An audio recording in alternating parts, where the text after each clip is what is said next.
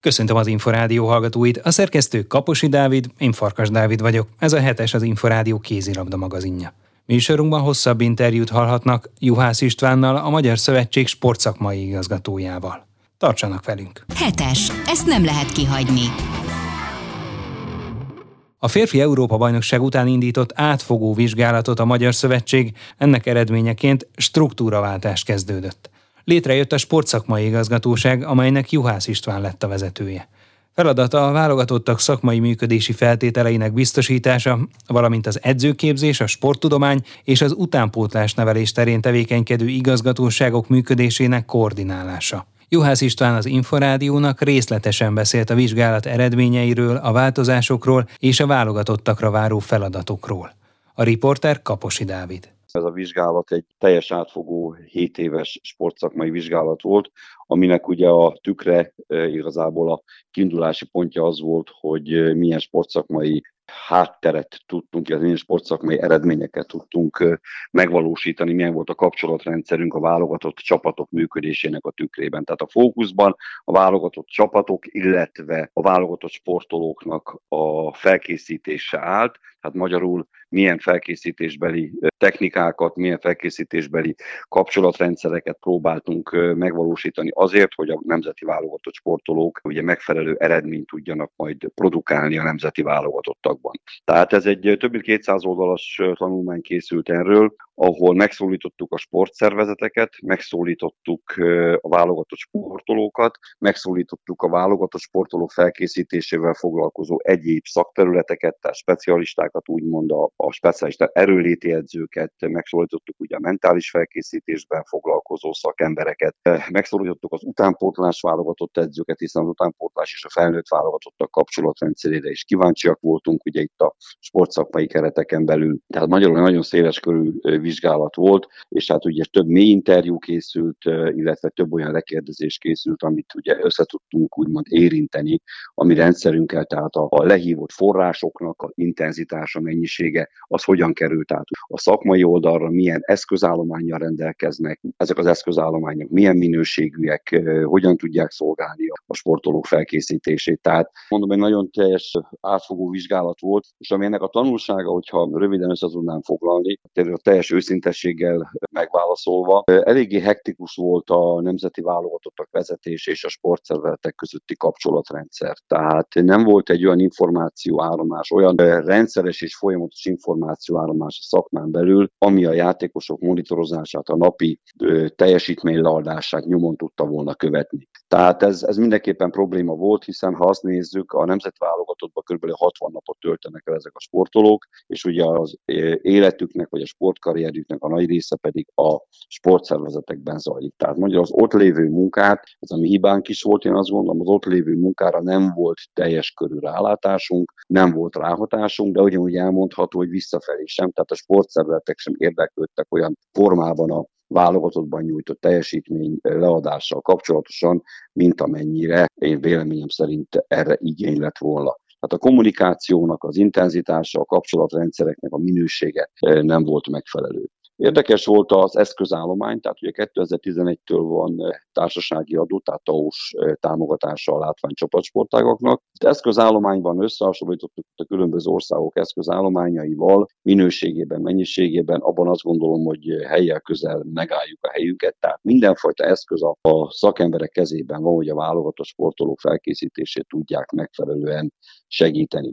Viszont ami érdekes volt, hogy nem volt összhang, és nincs összhang a különböző sportszervezetek és a nemzeti válogatottak módszertanában. Ez annyit jelent, hogy különböző képességeket, amiket mérnek, és ezzel ugye próbálják a sportolóknak a, a aktuális állapotát monitorozni. Ezek között nincs összhang. Ez azt jelenti, hogy egy képességet különböző eszközökkel mérnek, és különböző módszertok. Ebből mi következik? Nem tudjuk összehasonlítani értelemszerűen a kapott eredményeket. Tehát magyarul ez egy olyan helyzet volt, hogy mégis csinálunk valamit, de mégsem tudunk belőle konzekvenciákat levonni, hiszen ezek az eredmények nem összehasonlíthatóak. Hát ez egy nagyon érdekes megállapítás volt, illetve nincs, vagy nem volt, inkább úgy mondom, kellően kimunkált kapcsolatrendszer a felnőtt és főleg a nagyobb korosztályú utánpótlás válogatottak között. Tehát magyarul az átmeneteknek a, a támogatása, segítése abban is egy erőteljes hiátus alakult ki, illetve ami még érdekes volt, ugye itt az Európa bajnokságon beleszaladtunk abba, hogy többen is ugye említették, hogy, hogy mentálisan nem tudták feldolgozni, vagy éppen fejben nem tudták feldolgozni az esélyességnek, vagy éppen a,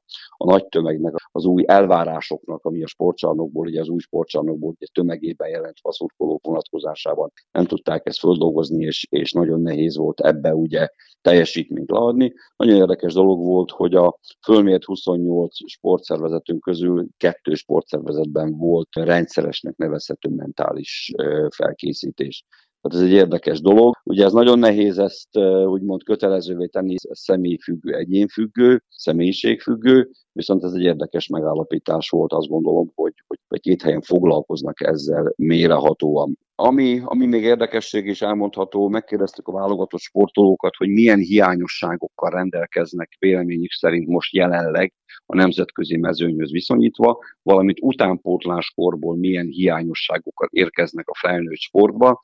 És hát ugye mind a kettőnél, tehát utánpótláskorban szerzett hiányosságoknál, valamint a most jelenleg tapasztalható hiányosságok a nemzetközi mezőny, mint a saját bőrön érez a játékos, hogy mind a kettő esetben domináns szerepet játszik a kondicionális képességekből kialakuló, vagy abból eredeztethető hátrány, mint utánpótláskorban, mint pedig felnőtt korban. Ami viszont fontos, hogy én azt gondolom, hogy ennek a tanulmánynak egy picit rá tudok térni a következtetéseire.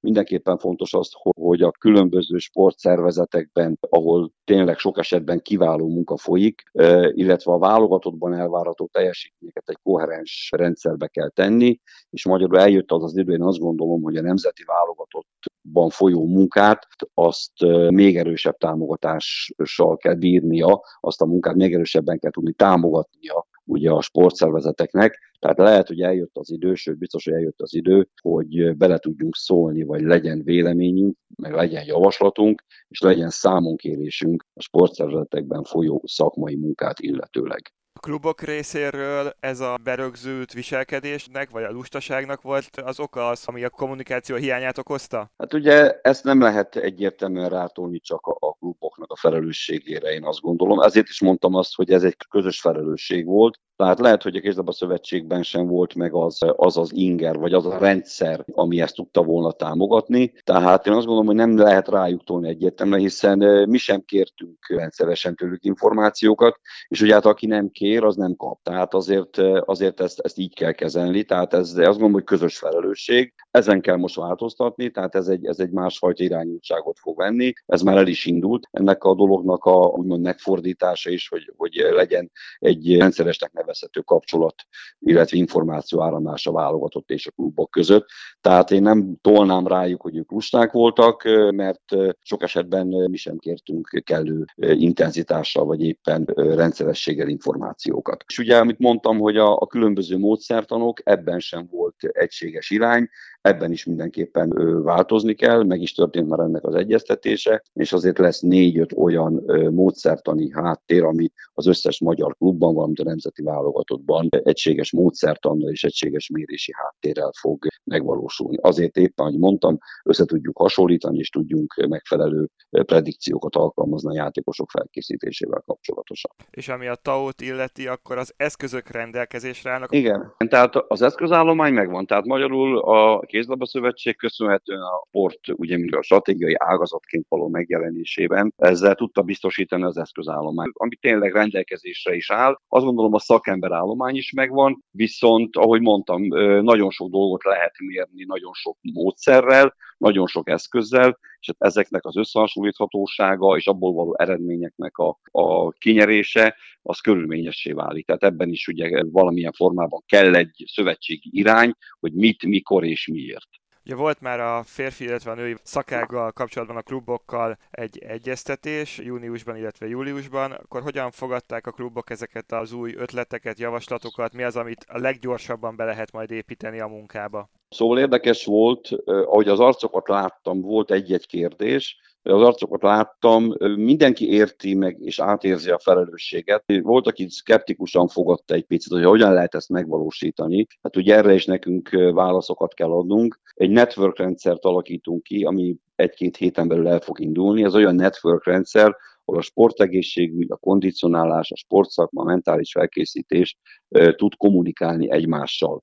Tehát magyarul most nem akarok belemenni ebbe a dologba, valós időben történő élettani funkcióknak, ami edzés közben alakul, ugye itt a, a különböző terelési összetevőknek a, a vizsgálatát megpróbáljuk már becsatornázni a kézlabda szövetséghez, tehát rá tudunk nézni távban is úgymond ezekre a teljesítményekre. Az elvárható teszteket, azoknak a felmérését ugye föl kell tölteni erre a felületre, aminek az elemzése megtörténik. Csak jelzésként mondom, hogy július 12-én összehívtuk az összes női válogatott sportolót, és Vácon fölmértük az, abban a négy tesztanyagban, amit mi szeretnénk látni, megtörténtek az elemzések, elmondtuk a kluboknak, igazából kezükbe kapták, hogy milyen eredményt értek el, és mi az elvárható teljesítmény négy és nyolc hónap múlva a különböző tesztekben, ahol lemaradást tapasztaltunk. Tehát magyarul van egy közös kommunikáció, hogy mit kell elérni egy nemzeti válogatott játékosnak a következő négy, illetve nyolc hónapban ezekben a különböző mérhető, objektíven mérhető tesztanyagokban. Azt gondolom, hogy, hogy most uh, hogyan fogadták, ez majd akkor fog kiderülni, hogy, hogy igazából hogyan fogadják, amikor már mélyebben elkezdődik a közös munka.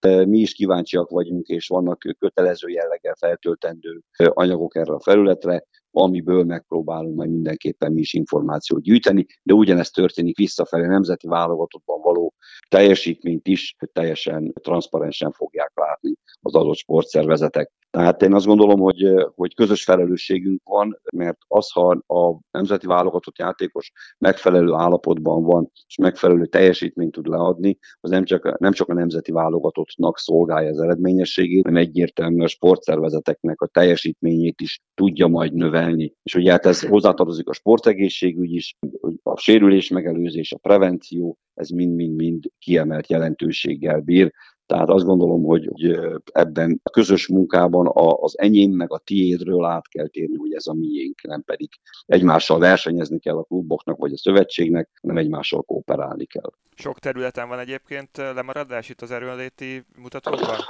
Igen, igen, sajnos azt kell, hogy mondjam, nem szeretnék itt most számadatokba bocsájtkozni, de állóképesség teljesítményben abban nagyon nagy a lemaradásunk, illetve erőmutatókban, ugróerőben és lövőerőben, tehát eléggé jelentős lemaradásunk van. És hát ugye a probléma ugye az, hogy ezeknek a nagy részét már utánpótláskorból hozzák ezek a sportolók.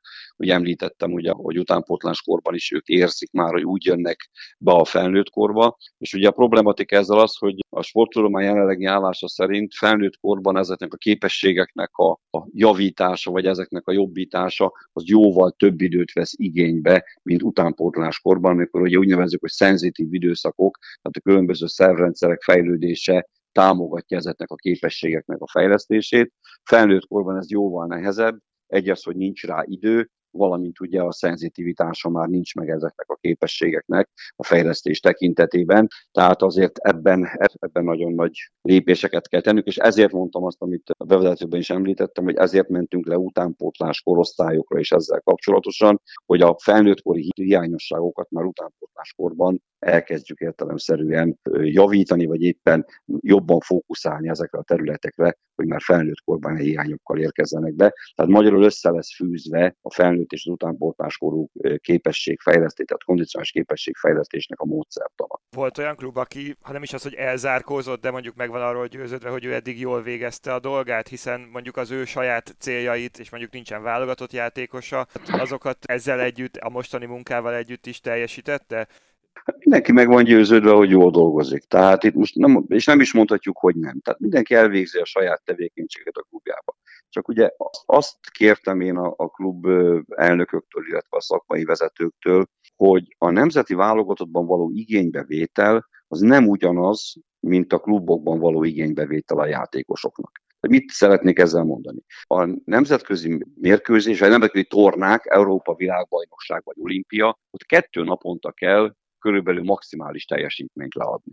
Most ha belegondolunk egy sportszervezetben, azt mondjuk, hogy hetente van egy komoly mérkőzés. Ha mondjuk a válogatott csapatokat adó klubokat nézzük, azt mondjuk, hogy a BL-ben, Európa kupában játszanak komoly meccseket, hetente egyszer, és már a kifejezésért, a hétközi fordulókban, amikor mondjuk a első-második helyezett magyar csapat, direkt nem mondok nevet, a nyolcadik helyezettel játszik, annak a mérkőzésnek az intenzitása, minősége azért nem ugyanaz, mint ami a nemzeti válogatottban szükséges lenne.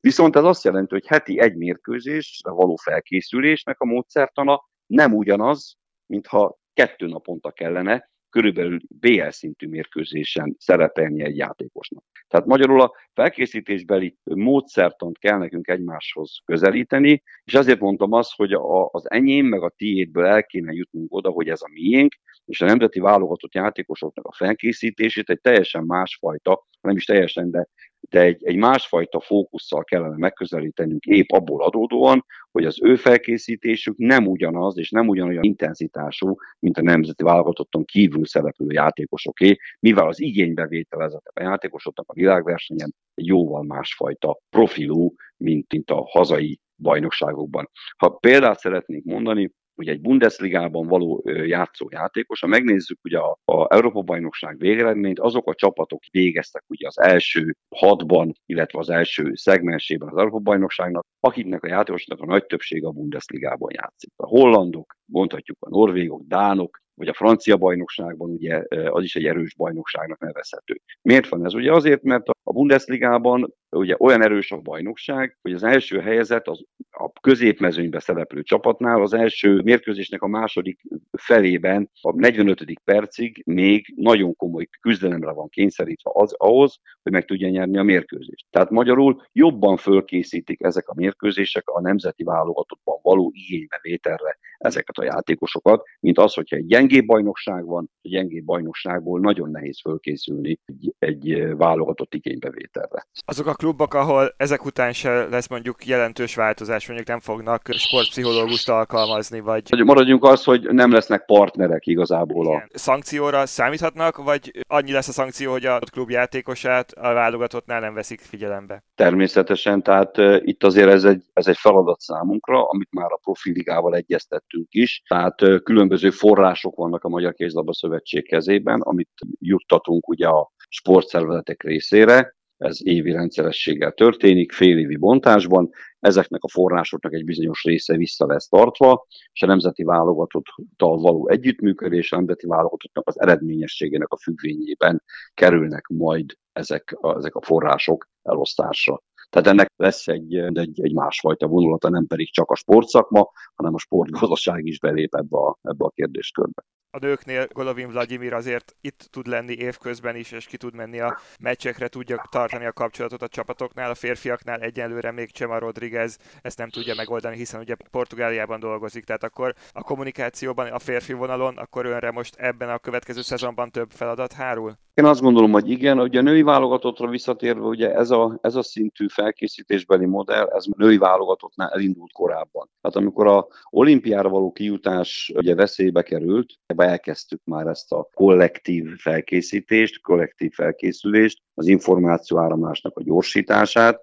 illetve a network rendszernek a, a kialakítását, tehát ott annak már látható eredménye is volt, én azt gondolom olimpiára való kijutásban, illetve a olimpiai szereplésben. Egyszerűbb ugye a, a nőknél ugye ebben a tekintetben a helyzet, hiszen a Golovin Vladimirnak ugye segítséget kell nyújtanom igazából, hiszen ő ellátja a sportszakmai hátteret. Magyarországi az erőléti edző, ugye Holanek Zoltán személyében, aki szintén ugye tud ezzel a dologgal foglalkozni. Itt, ahogy mondta, itt azért jóval több feladat hárul ebben a tekintetben, nevezhetjük rám is, de ugye ebben ugye Nagy László, mint a szövetség alelnök, aki szintén ugye a felelős ugye a férfi vonalért, ebben szintén azt gondolom, hogy szintén be tud kapcsolódni ebbe a munkába. Novemberben lesz a női Európa-bajnokság, és majd januárban a férfi világbajnokság. Megvoltak a sorsolások, látszanak a csoportok, az ágak. Mire lehet képes a két nemzeti csapat most itt a következő világversenyen? Hát nagyon érdekes a kérdés, ugye ha azt nézzük,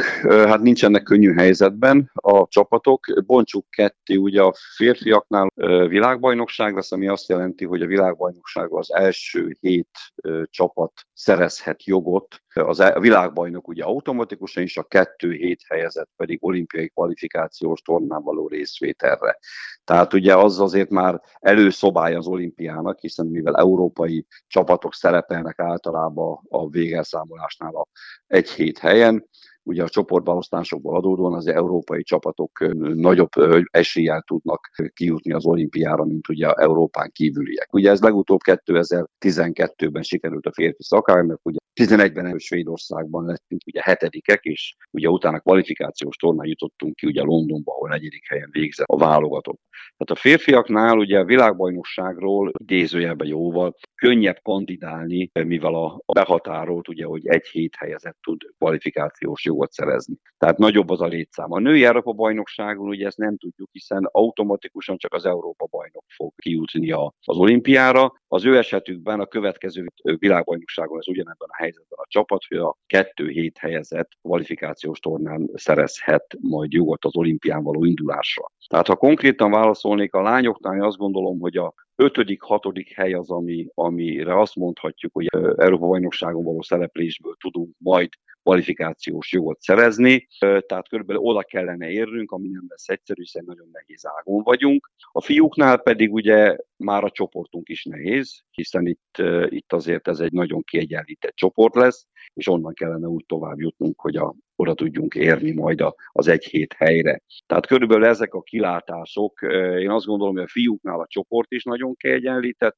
a lányoknál pedig az az ág, ahol vannak az Európa bajnokságon, az egy nagyon nehéz ág, és nem lesz egyszerű, ha oda szeretnénk kerülni az ötödik, hatodik helyre, ami majd lehetőséget adhat az olimpiai kvalifikációs tornán való részvételre. De most egyértelmű célkitűzés mind a két csapatnál az olimpiai Természetesen. Én azt gondolom, hogy a Magyar Kézlabda Szövetség hagyományait, illetve helyét, szerepét a, a csapatsportágok tekintetében, hiszen a második legnépszerűbb csapatsportág a labdarúgás után a kézilabda, én azt gondolom, hogy nem is lehet más célunk és feladatunk, mint a mind a két válogatottnak az olimpián való részvételre.